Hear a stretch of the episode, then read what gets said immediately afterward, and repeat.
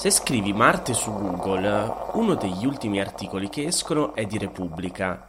Titolo: Ascoltate i sinistri cigolii che il robot Perseverance ha registrato su Marte. Non mi sono mai occupato di spazio e ne so davvero pochissimo. Così, quando ho ricevuto la mail di Matteo Cappella che mi proponeva di affrontarlo come argomento qui a Notizia Colazione, sono stato subito entusiasta. Però non sapevo da dove partire. Perseverance, SpaceX, NASA, Samantha Cristoforetti, turismo spaziale, tanti argomenti che nella mia testa non avevano però un filo logico preciso. In questa puntata Matteo mi ha aiutato a fare ordine e mi ha anche incuriosito parecchio sul fascino di questo mondo letteralmente infinito. Senti qui che cosa ci racconta. Ciao Matteo! Ciao Massimo! Allora, grazie mille. Anche questa settimana l'argomento nasce da un ascoltatore perché Matteo mi ha scritto, mi ha detto che lavora nel settore spaziale. Adesso ti chiederò di spiegare un po' meglio che tipo di settore specifico di questo che è lo spazio che appunto è infinito. Quindi sono ben felice insomma di, di registrare questa puntata con te. Però appunto partiamo. Tu mi hai scritto che lavori nello Space Generation Advisor Council di cosa si tratta esattamente? Sì, allora, questa è un'organizzazione per cui sto, sto finendo di lavorare, diciamo, cioè ci sono rimasti un mesetto.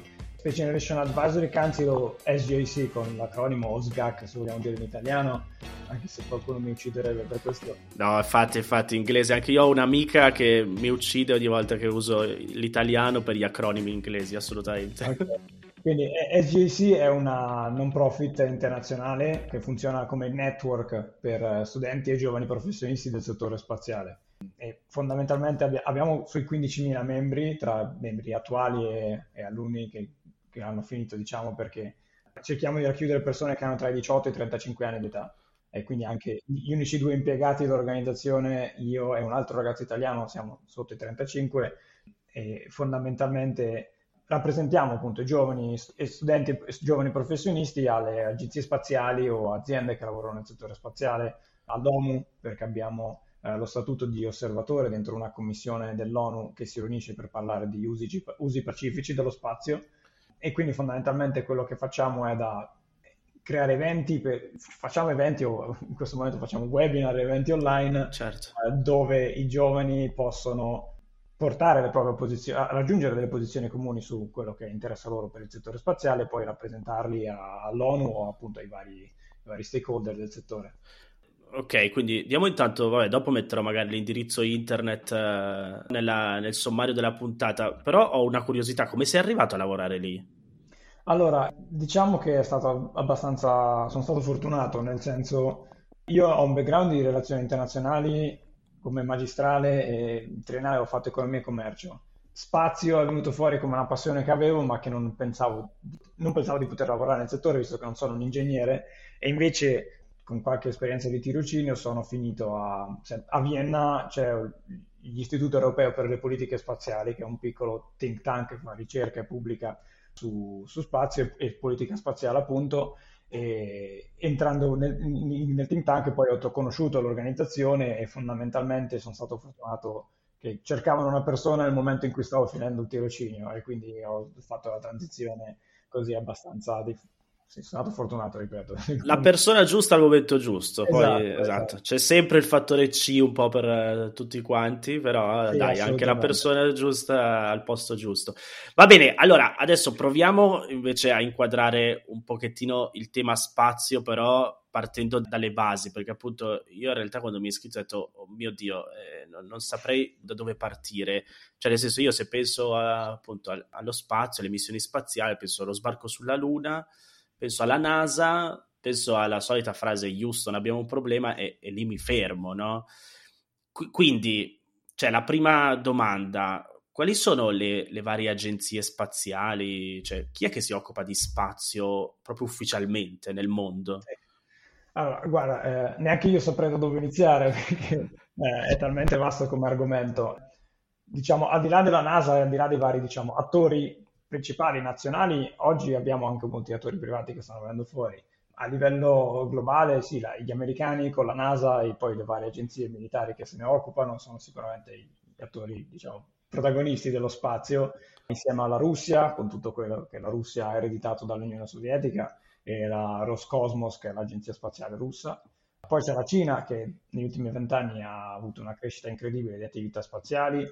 A livello nazionale, vabbè, c'è sempre Giappone e India, che sono anche loro molto attivi dagli anni 70 e 80 sono stati tra i primi a provare a lanciare un razzo da soli e poi si sono sviluppati e adesso sono tra gli attori più avanzati. E poi c'è l'Europa che è come sempre quel garbuglio di istituzioni che, che si, si intrecciano e l'Europa è molto attiva sia a livello europeo con l'Agenzia Spaziale Europea sia a livello europeo con l'Unione Europea che è diversa dall'Agenzia Spaziale, l'Agenzia Spaziale Europea non fa parte dell'Unione Europea, non è un'agenzia dell'Unione Europea, okay. nei vari Paesi membri perché l'Italia comunque ha l'Agenzia Spaziale Italiana, la Francia ha il Centro Nazionale per gli Studi dello Spazio, la Germania ha un, certo, un centro per ricerca sull'aerospazio e quindi l'Europa poi finisce per avere diciamo, un doppio livello di attività, cioè il paese che magari usa tutto il suo budget spazio per investire in, in Europa, mentre invece il paese che ha, ha, più attività parallele come potrebbe essere la Francia o la Germania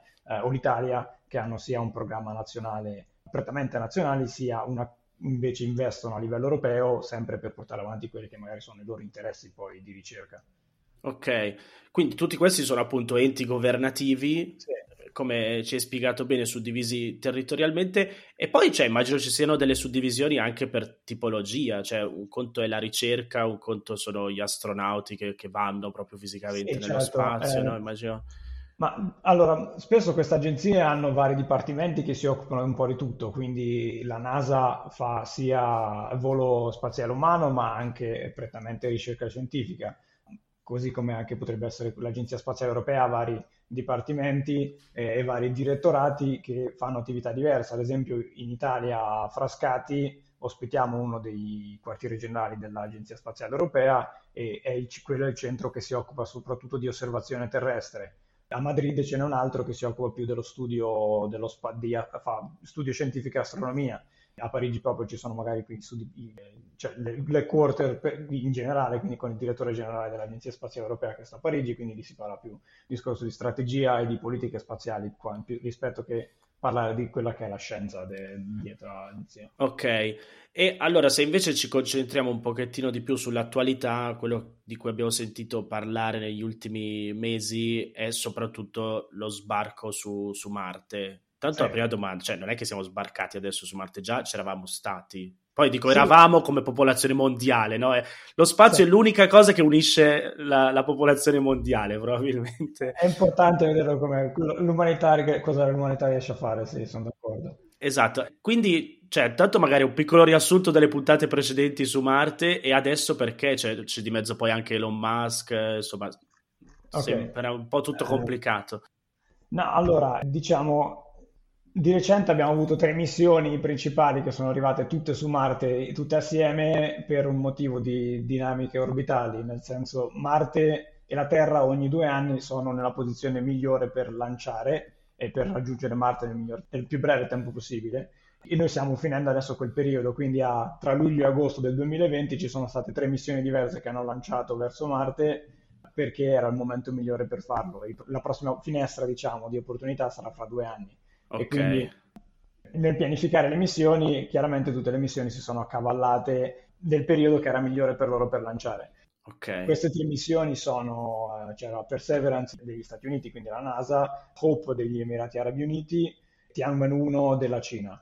Ci doveva essere anche un quarto perché anche l'Europa insieme alla Russia stavano, volevano lanciare allo scorso luglio, ma per dei ritardi hanno preferito posticipare, quindi immagino nel 2022 lanceremo per arrivare verso il 2023 e avere anche, noi, anche l'Europa una missione un'altra missione perché l'Europa ha già comunque una missione attiva su Marte. Ok, e lì cioè funziona, perché tu hai detto 2022 lanceremo per arrivare al 2023, perché la tempistica, cioè immagino che uno lancia prima quando si sta avvicinando alla posizione migliore e poi sì. qu- quanto ah, ci vuole per arrivare su Marte? Non sono un esperto di dinamiche orbitali, però eh, sì, su Marte ci vogliono parecchi mesi, diversi mesi per arrivare. Poi molto dipende dal lanciatore. Al momento noi non abbiamo un lanciatore penso si parla di poter usare qualcosa a propulsione nucleare come il, come il mezzo più veloce per viaggiare nel sistema solare, però nessuno di noi vuole sperimentare un razzo a propulsione nucleare con il rischio che poi magari esplode prima di decollare che potrebbe certo. creare grossi problemi. Quindi c'è chi ci sta lavorando, ci sono sempre ricercatori che lavorano su queste cose, non so quando ne vedremo un attivo. Penso ai tempi per Marte, se, se la preoccupazione non è arrivare su Marte e poi frenare per arrivarci, probabilmente in un paio, due o tre mesi ci si dovrebbe arrivare, però significa che tu prendi la mira e poi Marte lo, lo superi magari mandi una sonda per scattare foto, per analizzare velocemente l'atmosfera, però non ti, non ti, fermi a orbitare attorno al pianeta. Invece queste missioni qua, che dovevano tutte rallentare per arrivare in orbita e poi addirittura Perseverance per atterrare su Marte, eh, ci hanno messo quanto, 8 mesi, 9 mesi. Uh, okay. Potrebbe essere anche di più se tu lanci nel momento che è più sfavorevole, eh, quando Marte e la Terra sono agli opposti del Sistema Solare fondamentalmente.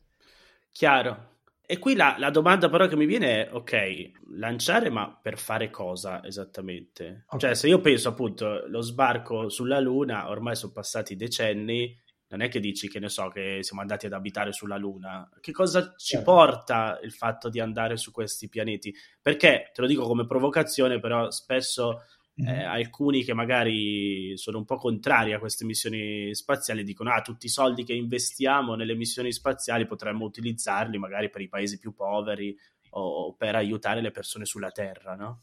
Sì, allora parto da quest'ultima provocazione, fondamentalmente ci sono, cioè le agenzie spaziali sanno questa cosa, sanno che ci sono queste critiche, quindi spesso si poi preparano per poter mostrare i dati su quello che, che c'è di beneficio. La NASA ha un catalogo che pubblica ogni anno di tutte le tecnologie che loro sviluppano per missioni spaziali e che poi vengono riutilizzate sulla Terra e ce ne sono tantissime che magari vengono o licenzi- date in licenza delle aziende e quindi poi ci sono aziende che fanno soldi comunque con, con le tecnologie spaziali ma per usi sulla Terra. Uno studio dell'Agenzia Spaziale Europea eh, mostrava come per ogni euro investito in spazio ci sono 6 euro di ricaduta sull'economia in cui si investe, quindi comunque è abbastanza importante. Chiaro. E, poi va detto che i soldi che si investono nello spazio non sono soldi che tu prendi, li metti in un razzo e, e, li, e li, butti su, dentro al sole, sono soldi che tu dai a aziende sul territorio, a ingegneri e persone comunque con grosse capacità. E questo si vede anche dal fatto che di recente comunque molti paesi emergenti stanno iniziando a investire in spazio, quindi c'è un beneficio anche per chi magari ha potrebbe avere problemi più grossi da voler risolvere. Chiarissimo, cioè se io comunque ente governativo spendo i soldi nelle missioni spaziali, però in realtà non è lo Stato un'entità astratta che ci lavora, quindi ci sono delle persone che vengono pagate per fare questo, quelle persone spendono i soldi sul territorio dove vivono e quindi banalmente l'economia in realtà ne beneficia in, in generale e quindi anche la ricchezza generale delle persone sul pianeta. Questo è chiarissimo, però allora la prima parte della domanda, cioè i benefici però invece di quello che prendiamo andando lì, quali sono? Beh, al momento su Marte, vabbè, in generale ogni missione spaziale o scientifica fondamentalmente per espandere la conoscenza umana. Su Marte le missioni più recenti, al di là di magari il discorso geopolitico, di mostrarsi capace di fare, di fare una cosa del genere come lanciare qualcosa in un'orbita attorno a un altro pianeta, si, si concentra molto su cercare tracce di vita eh, su Marte L'Europa ha una missione, un orbiter, che quindi è un satellite che sta orbitando attorno a Marte per cercare tracce di gas che potrebbero indicare la presenza di microbi e batteri che decomponendo materiale decomponendosi creano gas e gas metano. Perseverance cercherà molte tracce di acqua e, e residui di vita sulla superficie marziana, quindi stiamo cercando di capire con queste missioni se c'è vita o se c'è stata vita o se ci potrebbe essere vita nonostante le condizioni di Marte nel sistema so- su Marte e poi nel sistema solare e penso sia abbastanza importante che ci metta abbastanza in prospettiva se trovassimo tracce di vita in un altro pianeta del sistema solare capiremo quanto in realtà è abbastanza facile per la vita svilupparsi se su due pianeti su sette troviamo qualcosa ad esempio cioè la Terra essendo uno dove, dove, siamo abbastanza chiari come esempio di vita. Sì, cambiano proprio anche le prospettive filosofiche sulla vita sì. in sé a, a, quel punto. Ma questa era la prima volta che invece si atterrava su Marte oppure c'erano già state altre volte? Ci sono già state altre volte così la, Perseverance, la missione della NASA, è la seconda volta che utilizza un sistema di praticamente si chiama Sky Crane in inglese, letteralmente di gru del cielo, dove c'è questa specie di jetpack che mentre sorvola una zona cala il rover della NASA, lo sgancia e poi il, il, diciamo, il jetpack se ne va, va, a schiantarsi da qualche altra parte lontano dal rover. Questa è la seconda volta che provano questa tecnologia, la prima era nel, nel 2013 mi sembra con Curiosity e poi Curiosity e Perseverance hanno la dimensione di una, una 500, una macchina okay. uh, non grossissima, ma comunque è una macchina che noi abbiamo calato su un altro pianeta, tutto in maniera automatica, perché con la distanza che c'è tra Terra e Marte ci vogliono una decina di minuti per far sì che il segnale radio arrivi e, e quindi non possiamo essere noi a, a controllare in diretta. Eh, però in passato eh, ci sono state altre missioni che magari aveva, facevano atterrare comunque, l'Europa ci ha provato, la Russia e l'Unione Sovietica hanno fatto, gli Stati Uniti l'hanno fatto diverse volte, quindi non era la prima volta, la prima, una novità di, di Perseverance è che sulla pancia de, del rover c'è un piccolo drone, cioè un drone, e se funzionerà sarà la prima volta che avremo una, un elicottero, un, un drone che sorvola su un altro pianeta e quindi ci darà con balzi di 300-400 metri avremo la possibilità di vedere come Marte da un po' più in alto rispetto a quello che vedi il rover fondamentalmente. Ah, ok. Quindi cioè più vicino rispetto a un satellite e, e, però più lontano appunto rispetto all'essere sul terreno, chiamiamolo così, non so come chiamarlo. È un, è un esperimento che hanno visto che avevano possibilità e margine per, far, per, per inserirlo, chiaramente una, sarà una prova tecnica, non c'è una valenza scientifica, hanno, però se funzionerà potranno vedere se effettivamente questo tipo di missioni poi è fattibile in futuro, perché il rover chiaramente tu che lo guidi dalla Terra con questo ritardo di 10 minuti, che quindi dai i comandi, aspetti 10 minuti, il rover si muove, vedi se effettivamente sta andando dove gli è chiesto, eh, il rover si muove lentamente e poi magari hai un satellite che ti dice più o meno cosa può trovarsi sulla strada del rover se riesci a creare un'architettura di missione dove hai anche un drone che fa questi balzi di 300-400 metri, tu ti puoi spostare molto più velocemente perché riesci a vedere bene cosa c'è davanti, se c'è una duna, se c'è una serie di sassi che potrebbero danneggiare le ruote del, del rover o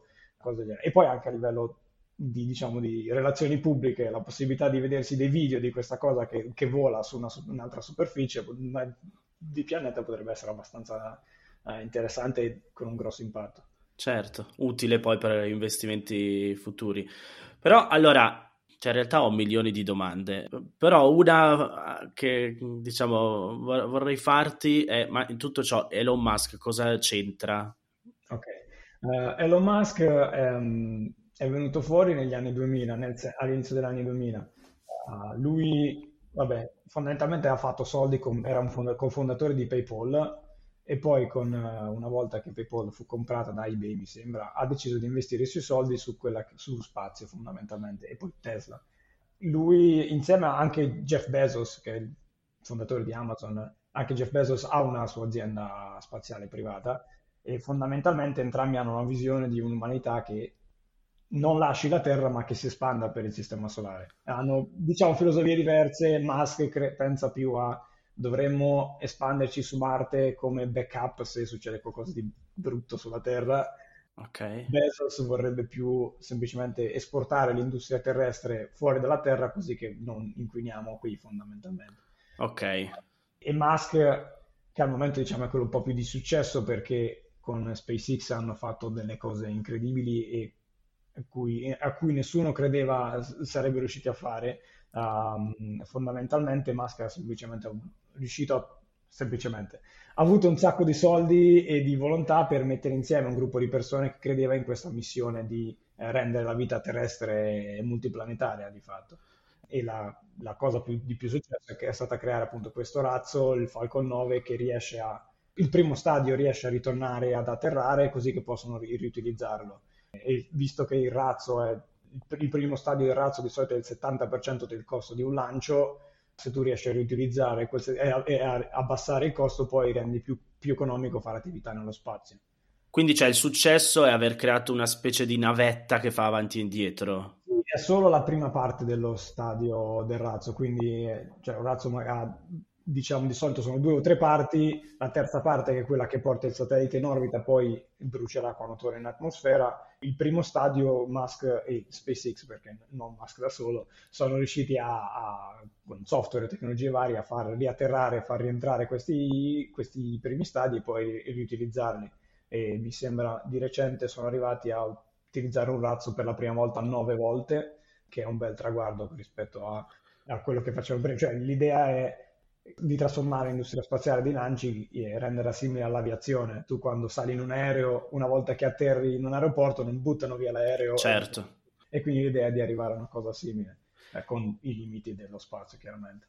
Con i limiti dello... Quindi, cioè, il turismo spaziale è vicino in realtà, da questo punto di vista, o soltanto, cioè, appunto, questi razzi che però non possono portare persone all'interno. Ci sono aziende, tra cui SpaceX di Musk, che ci stanno provando. Uh, non è ancora con una navicella, diciamo, che, che parte e, e, poi torna nella stessa configurazione, diciamo. Uh, SpaceX ha costruito delle capsule per supportare le missioni della NASA e adesso che hanno la tecnologia per farsi queste capsule stanno iniziando a vendere dei biglietti per far sì che milionari possano farsi i viaggi da soli oppure arrivare alla stazione spaziale internazionale per boh, una settimana di, di vacanza.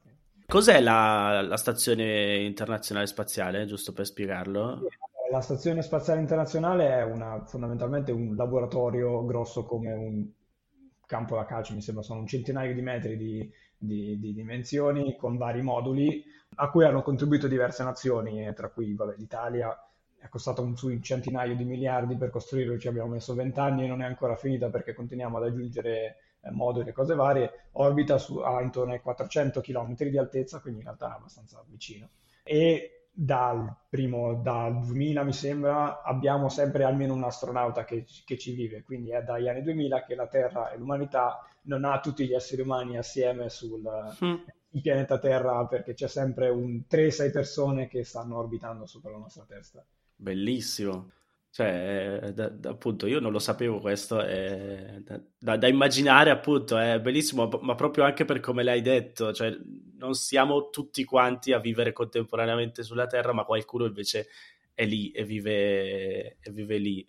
Va bene, eh, davvero, cioè, potremmo penso andare avanti ore a, a, parlare di questo argomento, però l'ultima domanda che ti faccio, qual è il prossimo appuntamento magari per chi è appassionato o chi abbiamo dato qualche spunto per incominciare a, ad appassionarsi. Qual è il prossimo appuntamento da seguire?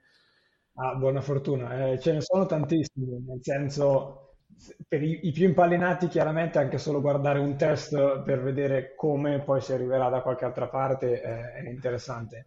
Per chi vuole iniziare ad avvicinarsi c'è SpaceX, che, l'azienda di Musk che sta lanciando ogni due settimane almeno fanno video live dove si vede poi anche il razzo che ritorna, che, che atterra, eh, quindi quello sicuramente. Altrimenti per noi italiani l'anno prossimo Samantha Cristoforesi torna sulla stazione spaziale, quindi si seguire anche il suo, eh, il suo percorso di addestramento che sta facendo, quali saranno gli esperimenti che poi andrà a fare, perché poi in orbita non è che sta là in vacanza ma ha lavoro da fare e quindi poi anche seguire la missione in sé penso possa essere sicuramente uh, un appuntamento interessante. Eh, l'ultimo credo ad aprile, non mi ricordo quando, penso intorno al 20 di aprile ci dovrebbe essere il lancio di astronauti americani e uno francese a bordo di questa nuova capsula di SpaceX. Sono molto futuristiche come capsule rispetto a quello che siamo abituati a vedere come gli spazi più piccoli che magari hanno le capsule russe. Quindi anche qui seguire le live stream della NASA e di SpaceX può essere interessante per vedere un po' come, come viaggiano gli astronauti nel XXI secolo. E dov'è che andranno ad aprile? Cioè lanciano per andare dove? La Stazione Spaziale Internazionale. Ok, sempre, sempre lì, ok, perfetto. Ci sono, ci sono dei lanci ogni, ogni 4-6 mesi di nuovi astronauti perché poi fanno una rotazione, chiaramente. Ancora stiamo cercando di capire qual è l'effetto dell'assenza di gravità sul corpo il periodo più lungo che è stato fatto è intorno a un anno per un astronauta, ma poi c'è una fase di abitazione. Per... Dobbiamo capire ancora cosa succede, è anche per questo che ancora non siamo arrivati su Marte. Chiaro, chiaro. Immagino perché appunto poi anche i muscoli di fatto non essendoci gravità li utilizzi molto di meno, immagino. Vabbè, sì. adesso mi vengono altre mille domande, vai rispondi solo a questa. No, vabbè, I muscoli, la, le radiazioni, il problema della circolazione del sangue nel corpo senza gravità e si cambia molto come cosa, quindi è è importante capire quali saranno gli effetti sul corpo umano. Chiarissimo.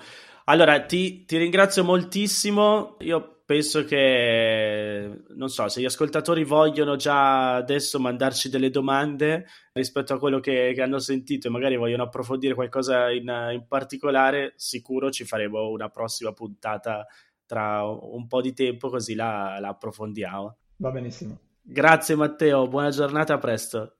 Grazie a te Massimo, ciao. Ovviamente, come già detto all'inizio, qui gli argomenti di cui parlare sono letteralmente infiniti. Spero però che questa prima puntata possa esserti stata utile per incuriosirti se, come me, non ne sapevi nulla, o per mettere un po' di ordine se già hai letto qua e là notizie sull'argomento. Se hai qualche aspetto in particolare che secondo te dovremmo approfondire, scrivimi. E se ti va, condividi la puntata con qualcuno a cui pensi possa interessare se invece vuoi suggerirmi un tema da approfondire qui nel podcast, puoi farlo inviandomi una mail a notizie chiocciolagmail.com oppure cercami su uno dei miei canali social. L'account da seguire è sempre lo stesso, Massimo Brugnone. Ti ricordo che se vuoi puoi sostenere la produzione di questo podcast con una piccola donazione tramite il sito www.notiziacolazione.it. Un saluto da Massimo Brugnone.